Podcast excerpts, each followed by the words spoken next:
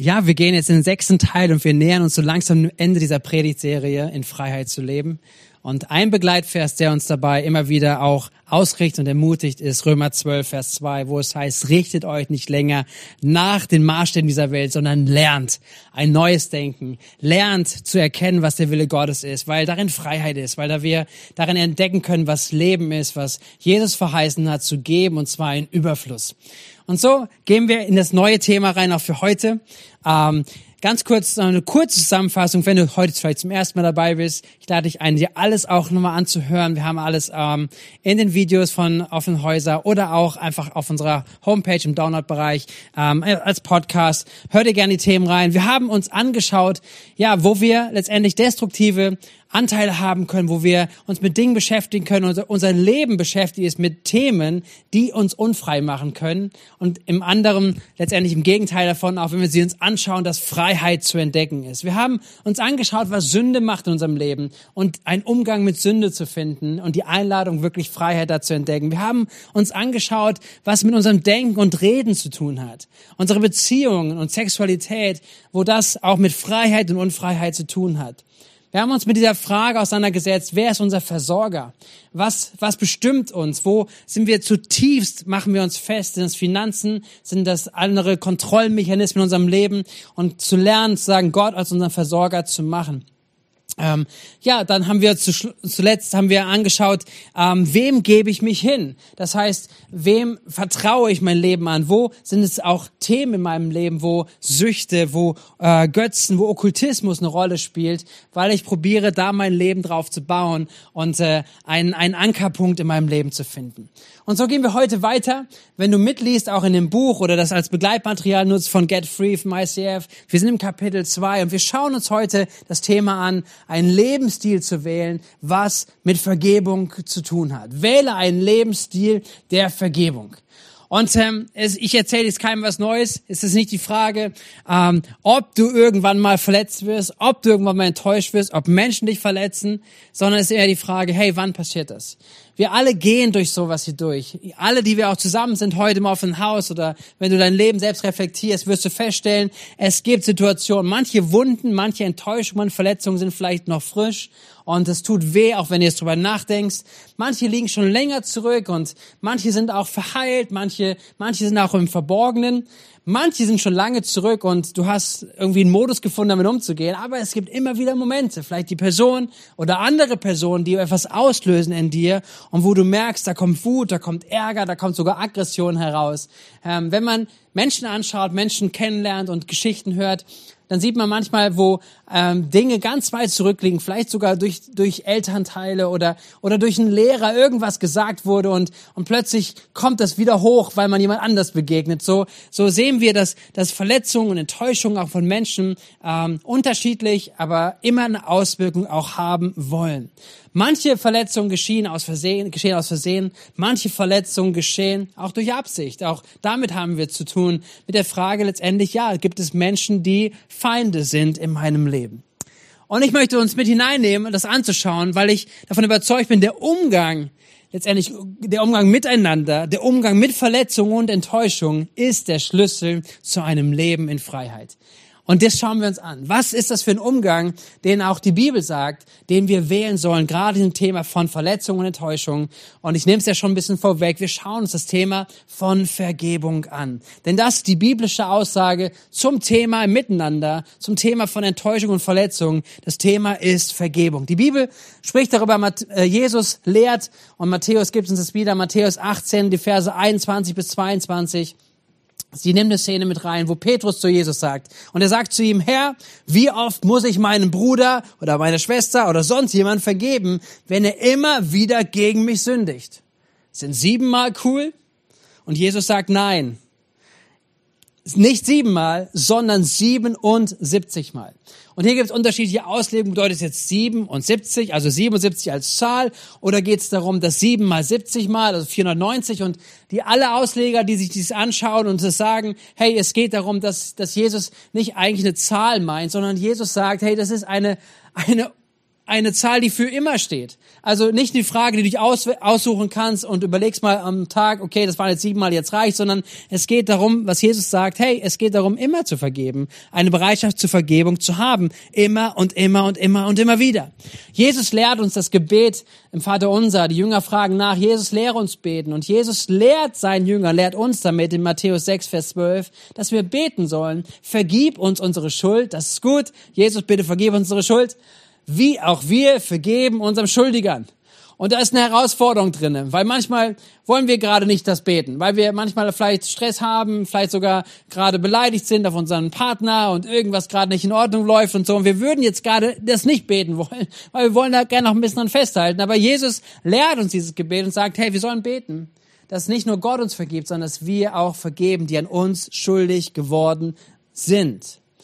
Und was ist damit gemeint? Das schauen wir uns an ist damit gemeint, dass man einfach total passiv ist und und äh, dass man ja, wenn man geschlagen wird und äh, was man sich immer alles gefallen lassen muss und immer und immer wieder alles gefallen lassen sein gefallen lassen muss. Ich glaube nicht, dass es darum geht.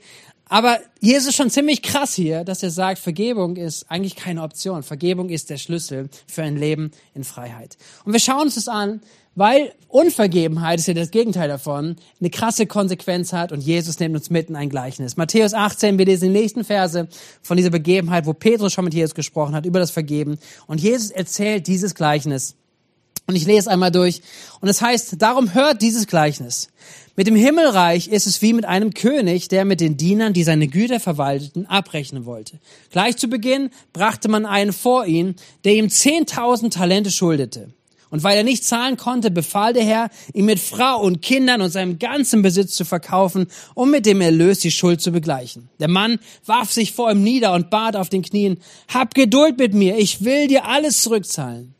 Da hatte der Herr Mitleid mit seinem Diener. Er ließ ihn frei und auch die Schuld erließ er ihm. Ganz kurz ein Einschub. Diese Schuld, die hier ist, das sind Milliarden, die da auf dem Spiel standen. Es ging um eine Milliardenschuld, die der König sich überlegt hat, sie wird ihm vergeben. Doch kaum war dieser Mann aus der Tür raus, da trat, traf er einen anderen Diener, der ihm 100 Denare, also knapp 6000 Euro schuldete. Er packte ihn an der Kehle, würgte ihn und sagte, bezahl, was du mir schuldig bist. Da warf sich der Mann vor ihm nieder und flehte ihn an. Hab Geduld mit mir, ich will es dir zurückzahlen.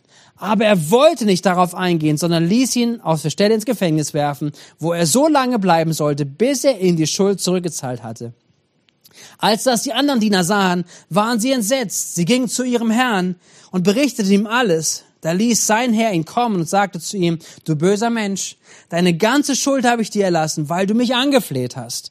Hättest du da mit jenem anderen Diener, der nicht auch Erbarmen haben müssen, so wie ich mir mit dir Erbarmen hatte? und voller Zorn übergab er ihn den Herrn den Folterknechten, bis er ihm alles zurückgezahlt hätte, was er ihm schuldig war. So wird auch mein Vater im Himmel jeden von euch behandeln, der seinem Bruder nicht von Herzen vergibt. Wichtig, wir sind hier in einem Gleichnis, Jesus will gewisse Punkte machen. Und äh, wir schauen uns auch das immer wieder im Kontext an. Was ist die Botschaft, was wir jetzt hier sagen, äh, im Gesamtaussage der Schrift auch. Aber wir sehen hier ein sehr, sehr klares Statement von Jesus. Der König steht in diesem Gleichnis für Gott. Der erste Knecht steht für uns, für, für jeden selber erstmal, der es als erstes hört. Und der andere, der weitere Schuldner, steht für einen Mitmenschen, mit dem wir zu tun haben. Und das Thema, was Jesus hier macht, den Punkt, den er macht, der so unmissverständlich klar ist, er sagt, derjenige, der nicht vergibt, landet am Ende selbst in Unfreiheit. Das ist die Quintessenz aus diesem Gleichnis. Dem, dem so viel vergeben wurde, aber selber ein jemand war, der nicht vergeben hat, ist zwar einerseits kurz in Freiheit gewesen, weil ihm wurde vergeben, aber er ist am Ende in Unfreiheit gelandet, im Gefängnis und er musste seine ganzen Schulden zurückzahlen. Aber diese Botschaft hat diesen Punkt, wenn ich nicht vergebe, werde ich am Ende in Unfreiheit landen. Und das ist das, warum es auch Jesus und auch dem Neuen Testament äh, durchweg die Bibel ein so wichtiges Thema ist, über Vergebung nachzudenken, wie wir miteinander umgehen, weil die Konsequenz von Unvergebenheit, Unfreiheit einfach mit sich bringt. Es gibt keinen anderen Weg. Du landest irgendwie in Unfreiheit. Und das ist eine geistliche und eine psychische, auch menschlich natürliche Dimension. Wenn wir mit Menschen sprechen, wenn du in deinem Leben durchgehst, du wirst feststellen, was Unvergebenheit mit dir macht. Sie bringt dich in Unfreiheit. Denn es ist eine Lüge zu sagen, okay, guck mal, ich bin jetzt jemand, der etwas jemandem nachträgt, weil ich bin nämlich der, der was auf sich trägt. Also dieses Wort allein schon bringt es zum Ausdruck. Ich trage jemandem etwas nach, da hat der andere kein Problem mit, sondern ich habe das Problem, weil ich es trage. Ich habe diesen Rucksack der Unvergebenheit, das Thema, was ich mit dem anderen habe, was nicht bearbeitet wurde. Unvergebenheit ist ein Rucksack selber zu tragen. Es gibt unzählige Geschichten. Mir ist eine, eine Begebenheit noch von einer Frau in, in Erinnerung gekommen, die davon berichtet, wie wie sie ähm, aufgewachsen ist mit einem Vater, der Alkoholiker war. Eltern hatten wenig Zeit für sie. Sie hat Missbrauch erlebt, auch durch den Vater. Sie hat eine, eine so viel Schuld, die Personen aufgeladen haben, ihr gegenüber. Aber das Ergebnis davon, was in ihrem Leben sichtbar wurde, war, dass sie angefangen hat, sich selbst zu zerstören. Dass sie Aggressionen und Wut und Ablehnung hatte, die sich nicht letztendlich gegen sogar den Verursacher richteten, sondern gegen sich selbst, weil es keinen anderen Weg, kein anderes Ventil gab, sondern sie hat angefangen, sich gegen ihren Körper zu, äh, zu richten. Emotionale Auswirkungen gab es. Und selbst als der Vater gestorben war, hörte es nicht auf. Das heißt, letztendlich dieses Unvergebenheit, dieses, dieses Thema mit Schuld, damit umzugehen, ist so ein wichtiges Thema, weil es zerstörerisch ist, weil es unfrei macht, weil es Kraft hat und letztendlich kein Leben schafft. Wenn du mit Menschen zu tun hast, dann wirst du feststellen, ob in ihrem Leben oftmals will man feststellen, ob es wirklich Vergebung ist, ob ein Mensch frei ist oder auch, ob gerade im Thema von Menschen und, und äh, Miteinander, ob Unfreiheit da ist und Unvergebenheit ein Thema ist. Das kannst du sehen im, im negativen Reden. Du kannst dich selber auch fragen, wie ist mein Reden über Menschen, über Personen? Wie ist, sehe ich vor allen Dingen Fehler? Sehe ich kritisch? Bin ich vorwurfsvoll? Was für Haltung habe ich in mir? Ähm, auch speziell vielleicht, wenn ich Personen begegne oder wenn es eine Geschichte hat, aber vielleicht auch im Grundkontext meines Lebens. Bin ich misstrauisch? Lasse ich keine Menschen in meine Nähe? Ist da eine Haltung gegenüber Menschen, eine Abscheu, ähm, auch eine negative Erwartung, die in mir ist? Das sind vielleicht ein paar Stichworte, die du für dich anschauen kannst oder wenn du auch Menschen um dich herum wahrnimmst, wo ein Hinweis sein kann, dass da Menschen sind, die in starken Unvergebenheiten sind, weil letztendlich diese Unvergebenheit immer mich in eine Unfreiheit führen wird. Das heißt, Un Unvergebenheit hat immer Auswirkungen auf mich selbst und es vergiftet oftmals andere um mich herum. Deswegen ist die Bibel auch im Hebräerbrief deutlich, die zu uns spricht, einen Brief des Hebräers an Christen, der, zu, der, der sagt Folgendes in Hebräer Kapitel 12, Vers 15. Achtet darauf, dass niemand sich selbst von Gottes Gnade ausschließt. Das ist das Bild, was Jesus ja gesagt hat. Hey, diese Gnade Gottes soll Raum in deinem Leben finden. Und lasst nicht zu, dass jetzt aus der bitteren Wurzel eine Giftpflanze hervorwächst, die Unheil anrichtet. Sonst wird am Ende noch die ganze Gemeinde in Mitleidenschaft gezogen. Und es geht hier im Kontext um den Frieden. Es geht um das Miteinander. Wie gehen wir miteinander um? Und hier ist dieses Bild von einer bitteren Wurzel, die eine Giftpflanze hervorbringt. Und wir sprechen in unserem Kontext ja auch über Bitterkeit, über Menschen, die bitter geworden sind, die einen bitteren Beigeschmack haben durch das, was sie leben, durch das, was sie sagen, wie sie miteinander umgehen, wie sie mit dem Leben umgehen gehen. Und die Wurzel davon ist eine Unvergebenheit, ist Unvergebenheit Menschen gegenüber, was sich einfach ausbreitet. Und hier sagt uns die Bibel, das ist, hey, achte darauf, dass das nicht passiert, weil eine Wurzel bringt eine Giftpflanze hervor. So, Wichtig ist beim Thema von Vergebung, dass wir feststellen, wie Jesus sagt, hey, Unvergebenheit wird letztendlich dich in Unfreiheit bringen. Jemand anders hat es mal so gesagt, äh, nicht zu vergeben ist permanent Gift zu trinken und zu hoffen, dass der andere stirbt. Aber es funktioniert nicht. Der andere weiß vielleicht noch nicht mal was von dem, wie du dich gerade fühlst. Der weiß nicht, wo du durchgehst, dass du vielleicht ähm, so empfindest, wie du empfindest, dass du verletzt bist, dass du enttäuscht bist, deine Geschichte so ist, wie sie ist. Vielleicht weiß der andere es nicht, aber das Thema ist bei dir und du wünschst dir eigentlich, dass der andere daran stirbt. Aber es ist permanent Gift zu trinken. Aber wie sollen wir damit umgehen? Und das ist eine berechtigte Frage. Wie sollen wir damit umgehen, wenn noch Schuld entstanden ist und jemand anders an dir oder mir schuldig geworden ist? Es braucht doch irgendwie einen Ausgleich, damit wir zur Freiheit kommen, oder? Was ist die Alternative zu vergeben? Die Alternative ist, und das Prinzip gibt es auch auf dieser Welt, das Prinzip ist Rache.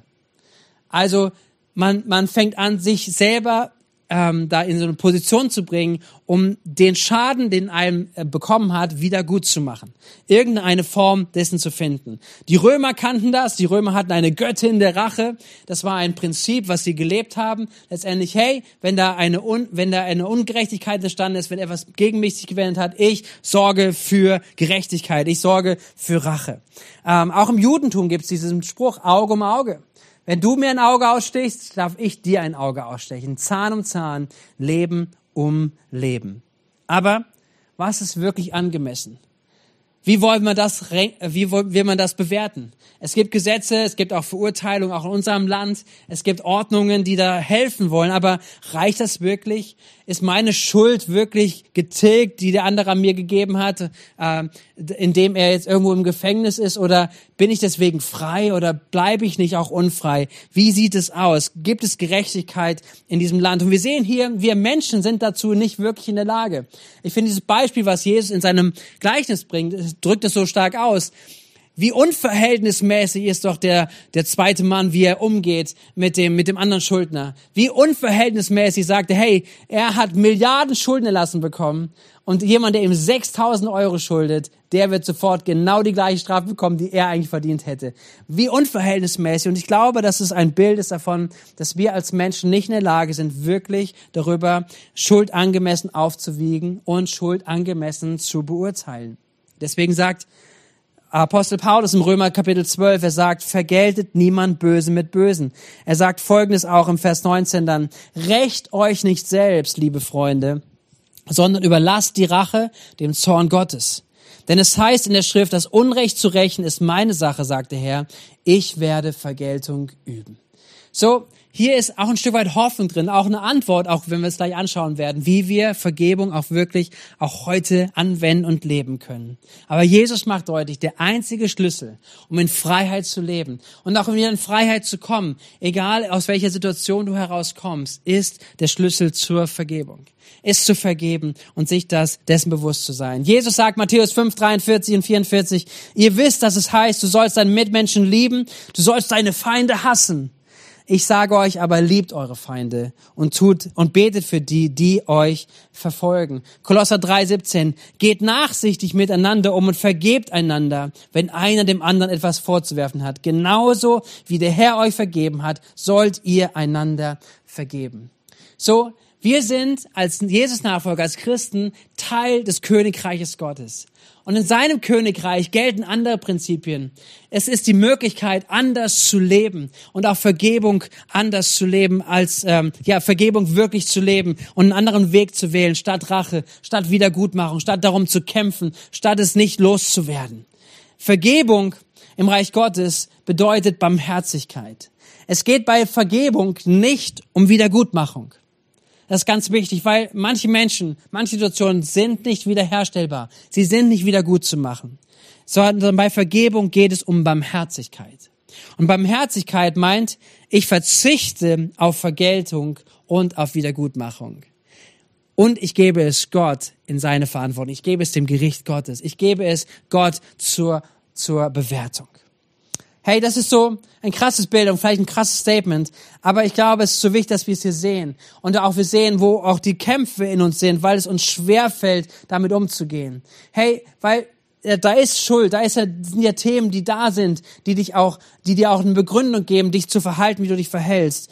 Aber die Bibel lädt uns ja ein, auch das Gleichnis lädt uns ein, dass wir eine andere Position einnehmen. Dass wir sagen, okay, ich kann in diese Position mich hineinbegeben, in das Prinzip des Königreiches Gottes und der Kraft Gottes da auch in meinem Leben haben, die mir hilft, eine, eine Haltung des Vergebens einzunehmen. Für den Schuldner, erst im Gleichnis heißt es, er war zwar im Recht, wenn er die Schuld eingefordert hat, aber es war falsch, weil es nicht das Prinzip des Königreiches Gottes war. Es war eine Entscheidung, die er getroffen hat. Und diese Behandlung, nicht zu vergeben, entspricht nicht dem Prinzip des Königreiches Gottes. Und das ist ganz schön, vielleicht hart hört sich das an, vielleicht ist es unbarmherzig, vielleicht sagst du, wow, wie ist Gott so unbarmherzig. Aber es ist einfach sein, sein Prinzip, es ist sein Königreich und es ist auch möglich, wenn wir sehen, wie sehr Gott letztendlich uns begegnet. Wie großzügig Gott zu uns ist, weil er uns Barmherzigkeit vormacht, weil er uns das gibt, was wir nicht verdient haben, weil er uns unsere Sünde und Schuld erlässt. Er ist barmherzig zu uns als allererstes und damit setzt er einen Grundton im Reich Gottes. Deswegen geht's bei Vergebung auch nicht so sehr um Gefühle. Ob ich das jetzt will, ob ich das so fühlen kann, ob ich das könnte, sondern Jesus lässt hier wenig Spielraum. Jesus sagt, hey, tu das. Das ist einfach Thema. Vergib. Und weniger Gefühl, sondern Entscheidung. Und deswegen es ist, es ist eine krasse Herausforderung. Ich weiß es auch, wenn ich zu euch spreche, es ist eine krasse Herausforderung für mich. Aber es ist ein, ein Prinzip im Reich Gottes. Es ist, was wir annehmen wollen, zu sagen, hey, Vergebung ist etwas, was wirklich Freiheit bringt. Und warum fällt Vergebung so schwer? Warum, warum ist das so? Es ist ein Kampffeld um Freiheit und Unfreiheit. Es geht um unser Herz. Weil letztendlich dem Teufel liegt es daran, zu sagen, uns Unfreiheit zu haben, an den Dingen festzuhalten, die wir sagen, das ist aber in unserer Hand. Ähm, und so vielleicht auch mit Lügen uns zu füttern. Ich glaube, es gibt einige Lügen, wenn es um ein Thema von Vergebung geht, die in unseren Gedanken kommen. Vielleicht kennst du solche Gedanken. Wenn ich jetzt vergebe, dann bekommt die Person doch Recht und wird in ihrem Handeln bestärkt. Kennst du solchen Gedanken? Vielleicht so ein Gedanken, wenn ich vergebe, dann hat der Schuldige, der Schuldner doch gewonnen. Oder wenn ich vergebe, dann wird mir Unrecht angetan. Und ich möchte sagen, hey, wir schauen uns gleich an, was Vergebung bedeutet, was auch nicht bedeutet. Nochmal zum Abschluss, nochmal, dass wir uns zusammen dessen bewusst werden. Aber ich möchte wirklich sagen, das sind Lügen des Feindes. Weil letztendlich nicht zu vergeben bedeutet immer mit dem Thema, mit dich selber zu beschäftigen. Es bleibt ein Thema bei dir. Und lass mich dich ermutigen mit diesem Satz. Wer vergibt und das tut, was Jesus sagt, der wird niemals der Dumme sein. Niemals der Dumme sein. Wer vergibt, wird nicht der Dumme sein. So, lass uns nochmal zum Abschluss anschauen, was bedeutet es zu vergeben? Eine Zusammenfassung davon. Und ich fange an nochmal, was ist Vergebung nicht? Was ist Vergebung nicht? Es ist nicht vergessen. Lass uns da nicht irgendwie was vormachen, sagen, wenn ich jetzt vergebe, dann habe ich vergessen. Nein, du weißt, was, was passiert ist. Du weißt Themen, die passiert sind. Aber du hast eine Entscheidung getroffen. Was ist Vergebung nicht? Es, Vergebung bedeutet auch nicht, dass ich das, was, was du erlebt hast, was dir angetan wurde, dass du es für gut heißt. Das heißt Vergebung nicht. Es heißt auch nicht gleich Ver Versöhnung. Es mag ein Schritt sein hin zu einer Versöhnung, aber es ist nicht Versöhnung. Manche, manche Wege, manche Beziehungen werden auch nicht mehr versöhnt werden vielleicht, weil Vertrauen nicht mehr wiederherstellbar ist. Aber der Schlüssel zur Vergebung ist ein Schlüssel zur Freiheit. Was ist Vergebung vielmehr? Vergebung ist zum einen eine Entscheidung. Es ist die eine Entscheidung zu sagen, okay, ich stelle mich dem, ich stelle mich dem Thema. Die Vergebung ist die Anklageschrift, die ich habe, auch die Anklageschrift, die berechtigt ist, sie loszulassen. Nämlich Vergebung bedeutet, Gott das Urteil auch letztendlich zu überlassen. Und sich das anzuschauen, sich dessen bewusst zu werden, das wird zu einem Weg der Freiheit führen. Ganz praktisch, und das, damit möchte ich euch gleich in die offenen Häuser entlassen und mal gucken, inwieweit ihr das bearbeiten könnt im Miteinander oder auch wo ihr es besonders benutzt, auch heute am Laufe des Tages darüber nachzudenken oder in die Woche es mitzunehmen. Fünf praktische Schritte, wie ich Vergebung leben kann, einen Lebensstil von Vergebung anzuwenden. Fünf ganz kurze Punkte. Das erste ist, ich lasse meine negativen Emotionen zu und bringe alle meine Anklagepunkte vor Gott. Hey, das ist wichtig, dass wir uns das anschauen, dass du dir dessen bewusst wirst. Das ist ein Weg hin zur Vergebung, zu einem Lebensstil der Vergebung. Mir dessen bewusst zu sein, meinen negativen Emotionen, das, was passiert ist, all die Anklagepunkte aufzuschreiben, sie vor Augen zu malen und sie Gott zu bringen. Der zweite Schritt ist, ich vergebe der Person. Ich vergebe der Person. Ich spreche Vergebung aus für das, was passiert ist, das, was dir angetan wurde. Ich vergebe dieser Person. Das dritte ist, ist, dass ich Gott um Vergebung bitte, da wo ich Fehler gemacht habe, über meine Verfehlungen. Vielleicht ist es nicht eine direkte Verfehlung, die in diesem Kontext gewesen ist, vielleicht hast du auch schon Vergebung äh, gebetet, aber es mag sein, dass du aus Grund dieser Verletzung letztendlich jemand gewesen bist oder geworden bist, der wieder andere Menschen verletzt hat. Weil das ist ein Prinzip, verletzte Menschen verletzen Menschen. Verletzte Menschen haben eine Verletzung, die sie in sich tragen und aus dieser Verletzung heraus kommt Verletzung wieder auf, zu anderen Menschen. Vielleicht durch deine Ungeduld, durch deine Wut, durch Aggression, die du letztendlich mit dir rumgetragen hast aufgrund der Unvergebenheit. Deswegen nehmen wir uns das mit als Punkt auf, Punkt Nummer, Punkt Nummer, Punkt Nummer drei, Gott um Vergebung zu bitten für meine Verfehlung. Das vierte ist, anzufangen, Gott zu danken für die Person. Jesus sagt uns, dass, dass wir unsere Feinde lieben sollen, dass wir für Menschen beten sollen. So, das heißt, wir beschäftigen uns damit, dass wir, dass wir auch da hinschauen und zu sagen, hey Gott, warum bin ich, wofür kann ich dankbar sein? Und vielleicht ist es ein sehr schmerzhaftes Thema. Und vielleicht kommst du, wenn es gerade vielleicht auch in Eltern betrifft oder auch viele, viele Dinge kaputt gegangen sind, vieles auch an schlechten Erfahrungen du gemacht hast, dass du möglicherweise bei der Person nur zu einer Sache dankbar bist, sagst, hey, dass du heute lebst, dass du Leben entstanden ist. Vielleicht ist das nicht mehr, vielleicht kommst du auf nicht viele Punkte, aber dich auf den Weg zu machen, mit Gottes Hilfe, mit seinem Heiligen Geist zu fragen, Gott, wofür kann ich dankbar sein? Und Gott dafür zu danken. Und dann geht es in den fünften Schritt hinein, die Person zu segnen. Was heißt Segen? Segen heißt nicht irgendwie zu sagen, alles, was die Person macht, ist richtig und so weiter, aber Segen heißt, Gutes über die Person auszusprechen. Zu sagen, Gott, ich möchte, dass du Gutes in diesem Leben hervorbringst, in diesen Personen. Und ich glaube, dieses durchzugehen, all diese Punkte, all diese fünf Schritte, wird ein Leben freisetzen, eine Freiheit in dein Leben hineinbringen, auch da, wo Personen und Verletzungen und Enttäuschung in deinem Leben sind. Deswegen, Spannendes Thema, krasses Thema, aber ein Thema, was Freiheit bringen wird. Das, das glaube ich von ganzem Herzen. So, seid ermutigt in den Austausch. Es kommen gleich wieder ein paar Fragen, die ihr mit anwenden könnt für im offenen Haus. Aber nimm auch die Themen auch vertieft mit in dein, in dein Leben, in deine persönliche Zeit mit Gott. Zum Abschluss möchte ich gerne noch beten. Vater im Himmel, ich danke dir, dass du uns auch hier mit deinem Wort Orientierung gibst, dass wir ein Leben in Freiheit führen. Und wir wissen, Herr, dass wir mit Menschen, wenn wir Menschen zu tun haben, dass wir immer wieder auch enttäuscht werden, immer wieder auch Verletzungen erleben. Aber dass du uns einen Schlüssel gibst, wie wir auch damit umgehen können. Du zeigst uns den Weg zur Vergebung. Letztendlich machen wir auch Vergebung nicht aus uns heraus, sondern wir dürfen Vergebung von dir empfangen. Herr Jesus, und diese Gnade und Barmherzigkeit annehmen für unser Leben, für alles, was wir, wo wir versagt haben.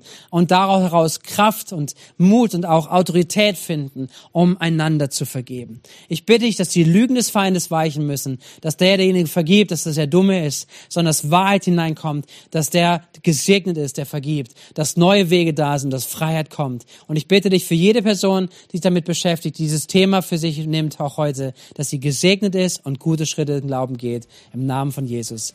Amen. Amen. Habt eine gute Zeit und eine gute Woche.